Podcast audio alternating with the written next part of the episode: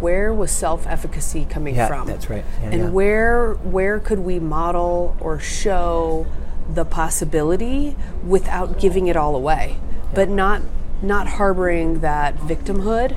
And I thought that was really powerful to say we don't have to keep that cycle going. And so maybe just as a philosophical book, that was a starting point. Hello, Team Builder, and thanks for dropping into the On Team Building podcast. I'm your host, Dr. Chris Cavert. Here at On Team Building, we find out about favorite tools, books, program ideas, lessons learned, and solid advice from team builders all over the world. Team builders everywhere have something to share with us. Let's go find out what it is. In today's episode, we're talking to Mariah Eamond. Mariah is an, in therapeutic settings with youth. Most of her 20 plus years has been working with youth in and out of adventure, wilderness, team building types of contexts. Most recently, she is working uh, for a nonprofit and she's the resident team builder, helping her team grow and learn and understand uh, how they are together and how they become a community so they can also better serve the youth that they work with on a daily basis. Mariah and I talk about uh, one of her favorite books that helped her and inspired her to get into adventure education, uh, one of her favorite game props, and how she approaches processing in a therapeutic setting and in kind of adventure team building settings where you're solving problems and challenges together. And something I learned from her during this interview about how we approach uh, the group as individuals, helping each individual on their particular plan or their whatever they're working on. It's not so much about an intact group moving forward together, it's about a group supporting each other as each one of them goes through some uh, growing and stretching and challenges, and they support each other during that uh, experience. So I hope you um, stick with this interview. It's a little bit noisy in the background. Mariah and I are. Uh, we did this interview at a in the lobby of a conference, one of our favorite conferences, and the place that we meet every year. Uh, we are con friends, as we say. And uh, it's you know just imagine it's a coffee shop. Grab a cup of coffee, grab a tea, whatever your favorite warm beverage, and just kind of pretend you're hanging out in the coffee shop listening to a great interview. So I hope you enjoy. Mariah, thanks so much for joining us on the show. How's how are things going today? Today is great. Thanks, Chris. I'm so excited to have a moment with you. This is fun. We only get to see each other at this point in time at this conference, and it's one of my favorites. I think you've been here for a really super long time, and you kind of lead the crew of this National Challenge Course Practitioner Symposium, but it's now the Unconference. Unconference, yes. And we'll put links to the show notes for those of you who would love to join this. It's an amazing space. I won't take a lot of time now, but I'll explain a little bit more and give you a link to find out about this conference because it's just a very unique experience.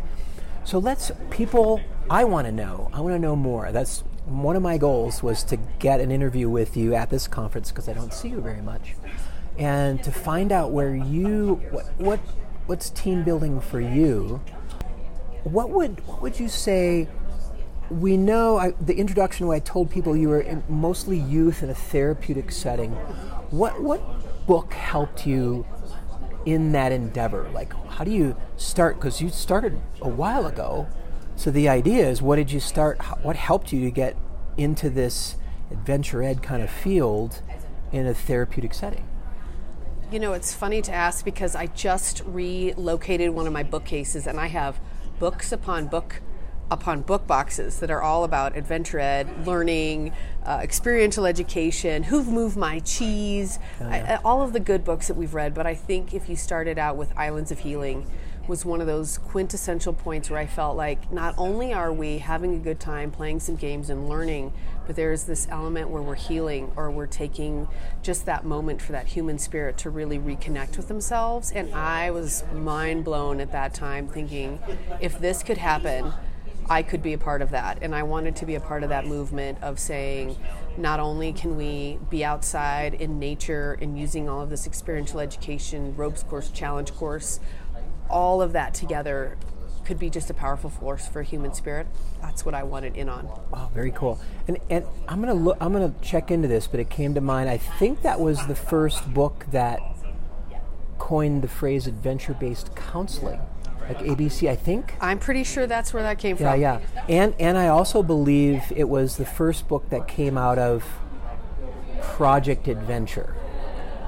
Uh, there, there, there was there was another one, and I'll look that up and put it in the show notes that preceded it, but it was more taking kids in the outdoors and doing academics. But the adventure-based counseling one, the Islands of Healing, Yeah. was the first compilation of some activities, some reference to not too many activities, but how to do it. How do you take kids in the outdoors or a challenge course and help them through therapeutic quoted kind of Right. um, th- the aspect of what they're going through. Right. Do you remember anything that you still recall of what um, comes to mind about Islands of Healing and what was engaging about it? I remember like the adventure wave. I know the adventure wave. Right. Is that one part? Do you remember how that works? Uh, I I probably at this moment couldn't pick a single thing out of that book, other than recognizing like where was self-efficacy coming Yeah, from. that's right. Yeah, and yeah. where where could we model or show the possibility without giving it all away, but not not harboring that victimhood. And I thought that was really powerful to say we don't have to keep that cycle going. And so maybe just as a philosophical book, that was a starting point. I think we Yeah. you know you get into this field and you're like whoa that's you know that's one of those points and then it's just like a, a an explosion of trajectory i mean as far as um, you know taking classes on campus for uh, adventure leaders or adventure therapy or just being wilderness therapy uh, a lot of it the abc part didn't come in because wilderness therapy i think had a stronger hold right about that time Okay. and so it was almost like if you wanted to do adventure-based counseling you started in wilderness therapy first Got it. Got it. Okay. you needed all the technical skills Yeah. before you did all that other stuff. Yeah, yeah. I remember that being um, the first book. Silver Bullets was the first from Karl Rohnke was the first book I got my hands on. Yeah. and then understanding how to use silver bullets came from Islands of Healing. Right. It was the first wilderness therapy job I had. Um, it was on their bookshelf, and I loved the activities because that's the kind of person I was. Yeah. But then the Islands of Healing started to make sense of how to put things together, and it, and it wasn't to me. It wasn't really all about counseling. It was about group work Right. helping Yeah. and like you said discovering your where where is it self-efficacy and having that confidence and then adventure became that place where we challenge our confidence yeah. cool any any there's got to be a favorite prop that you've. how about a game prop you got one that you like to use or like to rubber use? chicken. rubber chicken Good Okay. gravy. I could use a rubber chicken for just about everything. You know, Okay. you could, and and kids were so uh, amazed almost that like you'd be pulling out a rubber chicken out of your bag. Like you've got all this other stuff in there, you know, balls and blindfolds or ropes or whatever, and all of a sudden out came this rubber chicken, and they were like, they just lost it. You know, their inner child within them was like, all right, now we are we're doing this work or we're doing this thing that we're here to do today. and This chick's pulling out a rubber chicken to play with. yeah Um, so uh, I almost always in a name game. Like I brought it out early. I used it often. We so changed tell me it. tell ex- share a name game that you would do with a rubber chicken if that's possible to describe so hopefully people understand a rubber chicken is basically it looks like a chicken and it's rubber yeah, it's yeah. yeah. I actually have a rubber pig too, by the way. So Oh, there are others, yeah, there there are are other some other animals. Yeah, yeah. Uh-huh. Um, the rubber pig squeals, and so when I put them in my bag to travel, I have to make sure that that bag is on top because it. You know when you hit it, and so when you're traveling, it, it it's very noisy. Anyway, so um, if it, just like a, a name toss where you'd start, I'd pick up a big fuzzy ball and I'd be like, "Hey Maria," pass, you know, and you'd pass it, pass it, pass it, and then all of a sudden you'd throw a few more things in there, and I would throw like teddy bears, and then all came this rubber chicken, and kids lost it. At that point, Yeah. they're like, rubber chicken! And they'd have to spin it around and do all these things, and then we'd have to refocus, and then you could debrief on a rubber chicken. Uh, and then we would name the rubber chicken throughout our day, and somebody would make sure that the rubber chicken was with us. And it just created this other sense of like, uh, you know, this, we could own this funny prop and Right. Yeah. I think I think I'm not a, haven't done a rubber chicken a lot, but recently it's a squeaky frog. Oh, squeaky frog. Yeah, just same kind of thing. It's mm-hmm. novel and it's interesting, and then we carry the frog around like it's part of the group and Yeah. that sort of thing. I have the toad, and it's almost too yucky. Yeah, yeah. Kids, some kids are like totally turned off of it. But the the, to- the toad doesn't have a doesn't my, mine didn't squeak. Uh-uh, mine doesn't squeak. Yeah, yeah, either, it was kind of foam It's just filled. mine's ugly. It's yeah, big. yeah, Yeah. So my squeaky frog is my favorite uh, at this point in time. But I, a friend of mine does a chicken. The one activity I do with a rubber chicken that I why I still have a rubber chicken, and he calls it "What's your chickens." oh, So you do a group juggle with tennis balls. So Okay. it's it's it's a familiar object, and it, they're all the same. okay. and you're juggling, you create a pattern, you're getting really smooth, and you get kind of maybe complacent a little bit, and then you, the rule is whatever you get, you have to pass on in your Uh-huh. pattern.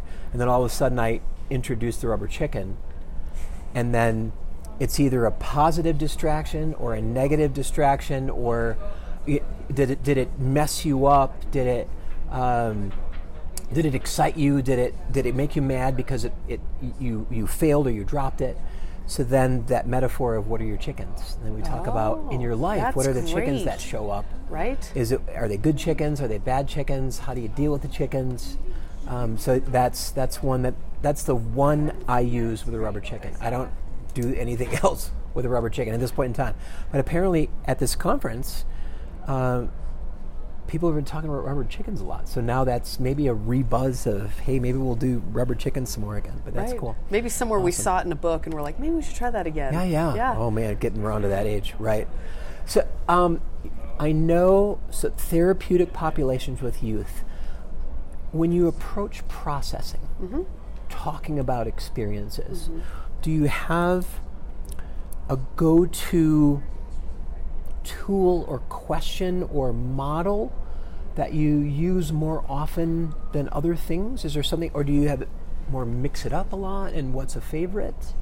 Well, you always have to ask, well, how do you feel about that? How, how do you feel? Just kidding. that was a joke, everybody. That was a joke. That comes later That- you're when you're doing SEL workshops. Then we talk about how we Right. feel. And then we define our feelings, and then we go now. Right. So there's a resurgence, but be careful. Yes. Don't take Yeah, Mariah's no, joke too I- seriously. I, Well, what do you think? What do you What do you jump to? you know, it's it's always an interesting moment to uh, process a therapeutic group uh, individually because you did the activity as a group, but what is about the what is it about the insight personally? Okay. Because really, on an, in a therapeutic setting, you're doing these things together, but it's very focused on what that person is or isn't doing, or can or can't do, or to, to really like that self esteem, self efficacy, self image. So, being very careful not to ask broad group questions. And For example, you have an example. um, what would be an like, example? tell us about the leadership in the group Oh, or okay, who okay. took control. It's not about a group process. Hmm. Uh, for most of the therapeutic groups I've worked with, they're smaller in size, they're fewer in number. We're doing six to eight people, not. Now I've done lots of like fifth grades, you know, where you've got you know four classes or something, and you're Yeah. doing huge groups. But if you're doing a therapeutic group, you generally need a lot more adult ratio just to like listen and be present. Because what I find is that if you can say, I see you, I hear you, you've started a powerful tool of relationship hmm. where you can take any activity and build it into a process of their need Yeah. of therapeutic moment Yeah. because it's not i mean I, we all do our own work right but for that person that you're working with no matter their age if you can really say i see you i hear you in such a non-judgmental open and accepting way you've started this relationship that could really be a gold mine because they're just looking for especially in adolescence they're just looking for people who says it's okay to be me Yeah. and so this work that we do is so easy to say, I see you, I hear you, and to do some of those internal processes like, what was your part in this team effort? How did you f- show up uh, in this moment? If the difficulty was there, how did you take care of yourself? Because remember that yes and that no are just as strong, and if we don't emphasize, you can say no, you know, we can lose some of that. So some of it's definitely tailored to who you're working with and what you're doing and da da da. But I see you, I hear you. In an in, in individual processing Yeah, nice. is a really great way to Yeah. start those therapeutic group That- processes. That's a great point because I'm understanding more and more of. I talked with someone recently about how his groups are always different. Mm. There, there may be he'll go to a site to mm-hmm. do team building, and there might be some of the same ones he saw last time, but now there's difference.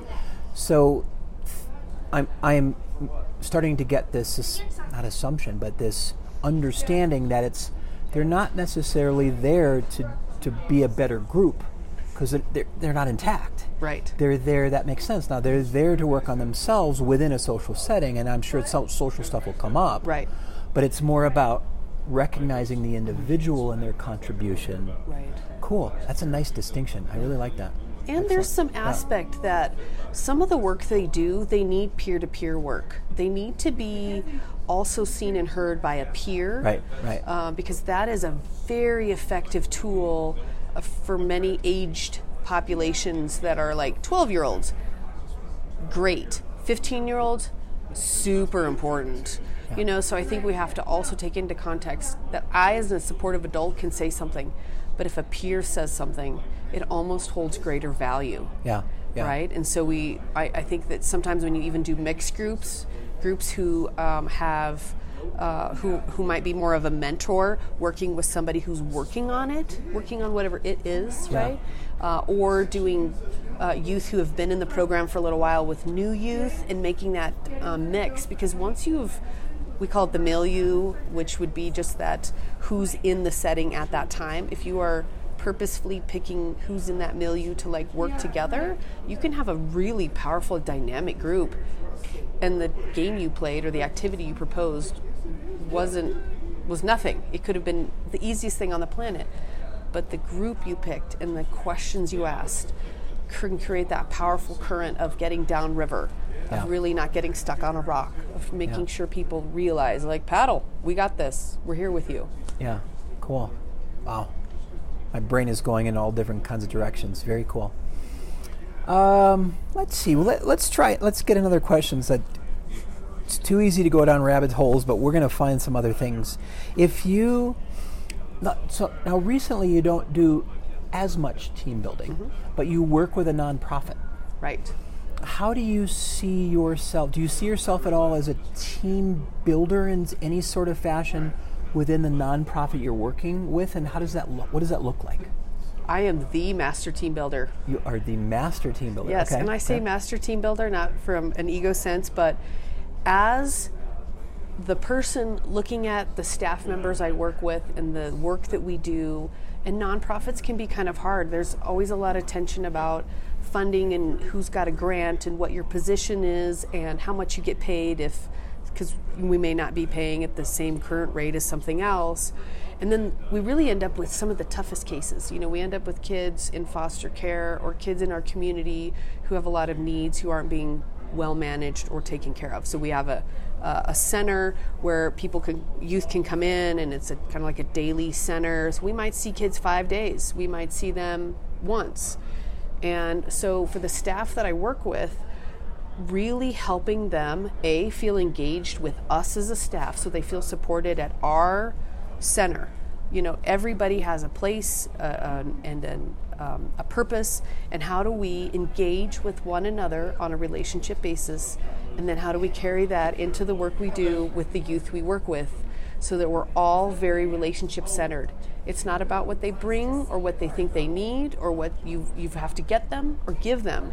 It's can we build this really like clean, healthy, positive boundary relationship with another human being that could be the basis of getting them from day to day. Okay. Without necessarily being the only person responsible because sometimes when we're working in small sections or niches or sectors we feel like if I don't do it who will. And it's not any one person's responsibility to save another human being. It's just to be present. And so often it's hard to be present with our baggage or with whatever's happening or with our day and really coaching staff and working with them in a caring way to say you're part of this team and the team is the support like and I'm making little hand gestures with the hub and the wheel, right? Yeah. Because it's going to revolve, and if we f- if we don't understand their spokes, right, the wheel's not going to go anyway, Got and it. one spoke doesn't make a wheel, Mm-hmm. right? And so our team gets this concept in their head, like I'm not alone. I've got a lot of supports. If something comes in the door, and, and it really creates this really great work culture. where Yeah. People love to come to work and do their job with passion, be really present, be present with hard cases, with suicide, with anything that walks into the door and say, we're here to be us. Yeah. Right? So it's almost this beautiful extension of all the team build team building work we do into this real life application that says if we didn't if I didn't do the work I do with, as a team builder to make sure that these people are really feeling good in their jobs, we would have high burnout, turnover, conflict, maybe a toxic work culture. Nobody wants that. Nobody wants to come to work and do that. We can create a very high sense of purpose with just a few things in the experiential education world applied to just regular supervision and management. Yeah. As team builders, we kind of learn about norming. Is there within your organization and working with these challenges, mm-hmm. is there a particular norm that you can think of that helps that you've all kind of agreed to kind of we're going to do this together that helps to keep that team supporting each other and and reaching out for help or is We call it check and balance. check and balance okay? check and balance and that helps us understand that i made a mis- i made a decision and i a lot of my staff members have to make decisions on their own we don't necessarily all have overlapping schedules or somebody's in and out and the check and balance says i made a decision i want to just check in with another person to balance out that I felt like I did a really good job, and if it happened again, would I do the same thing, or was there something I might have missed? Because I want them to realize like you're going to make a decision in the spur of the moment, and that might be difficult. There might be a lot of things going on, but do the best you can. And then check and balance. Do your own self internal processing. How did it go? Who did it? How did I feel? You know, what could I have done better? They're doing their own processing, Got- their own debriefing inside of themselves. And the check and balance helps us keep accountable to say, in this one moment, how do you feel like this went? Great, good job. Or, oh, I could see how you'd make that decision. And we're very supportive about having to make decisions on the fly, asking for support, and then also getting double support on, kind of on the back end to say if that ever happened again, I would also maybe think about X, Y, or Z. Oh, yeah, that's a great idea. And so then you don't leave situations that might have been stressful or high conflict unattended. Yeah, You've yeah. dealt with them, kind of like reordered them, filed them in the back of the brain, and on you go. Cool. So, so I, I like that. So you're getting a little affirmation. If, if things went well, you thought they went well. Others might also think, but then you're getting another perspective Mm-hmm. Yep. of that. It's not about always having to get together in a big group and, and debrief everything. Check in with somebody else just so you're doing that work. That's nice. That's a nice tool for probably even facilitators. Right. And then just checking in with one other facilitator. That's all you might need to, to get that learning, to anchor that learning. Yeah. Awesome. Let's do one last question in relation to adventure therapy, the therapy, the people doing therapeutic work in challenge courses. Can you give those people a nugget of advice in their work? Because I know that's that area's high level of burnout because of the challenges that you Right. face. Yeah. Is there something that you have done or or did when you were doing more of that work that mm-hmm. helped you to get through some of the tough times? Anything that comes to mind? I could probably think of 50. However, if we pick one of the biggest, maybe, is to come to work with the perception that I am here. Uh, the facilitator word, I think, is the key point. I'm not here to give, I'm not here to take, I'm not here to receive per se, I'm here to facilitate, which is that beautiful reciprocity of guiding and, and giving and taking to say, there are the people that come to your adventure therapy, your therapeutic groups, we may never know the level of trauma that is behind them. Yeah. But we also don't understand the level of resilience they're going to bring. And so if we if we assume that these people are broken or uh, whatever the whatever it is, they're they're damaged goods. That is a terrible way to look at the people we work with. But if you see them as dynamic potentials, and you see them that even if today on the challenge course or today in my therapeutic processing group could be a train wreck for them, that doesn't mean what you said and did isn't going to be filed back in their little brain for a different day when they're like, I remember this, and this is what that woman said, or this is what that guy said. To really give them the opportunity that when you show up to do the work, you have to take care of yourself, but you really want to give the perception of anything is possible. Your brain, your life is always yours. And if I help you look at you as your being of potential, everything's possible no matter what happened. I mean, we have people like Tony Robbins, incredible stories. Sir Richard Branson, incredible stories like of they didn't come from money, they came from poverty and then worked their way up and got some great lucky breaks and things. But our kids that we work with, I feel like are the same way. And if I give them any less, or assume any less, or expect any less, we've failed them.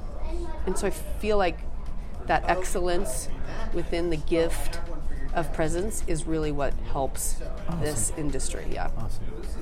Mariah, thank you so much for your time. This is great. I, again, we might have to reach out and connect in some other way and talk about some other topics. So, um, grateful for your time, and thank you for being on the show. Well, thank you very much. Please, I, I'd love to have another conversation. Thank you for listening to this episode of the On Team Building podcast.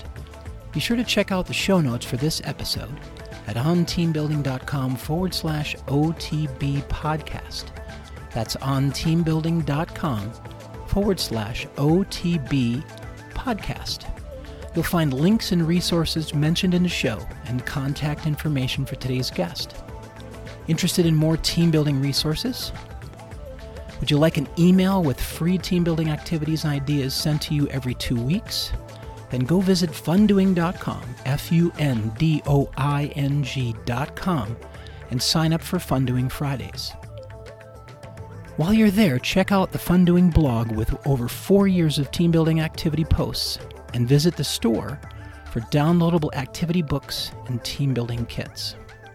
And be sure to check out the On Team Building blog and get involved in the conversations about a variety of team building topics. Until next time, continue to do the good work, help others learn and grow, and keep us posted.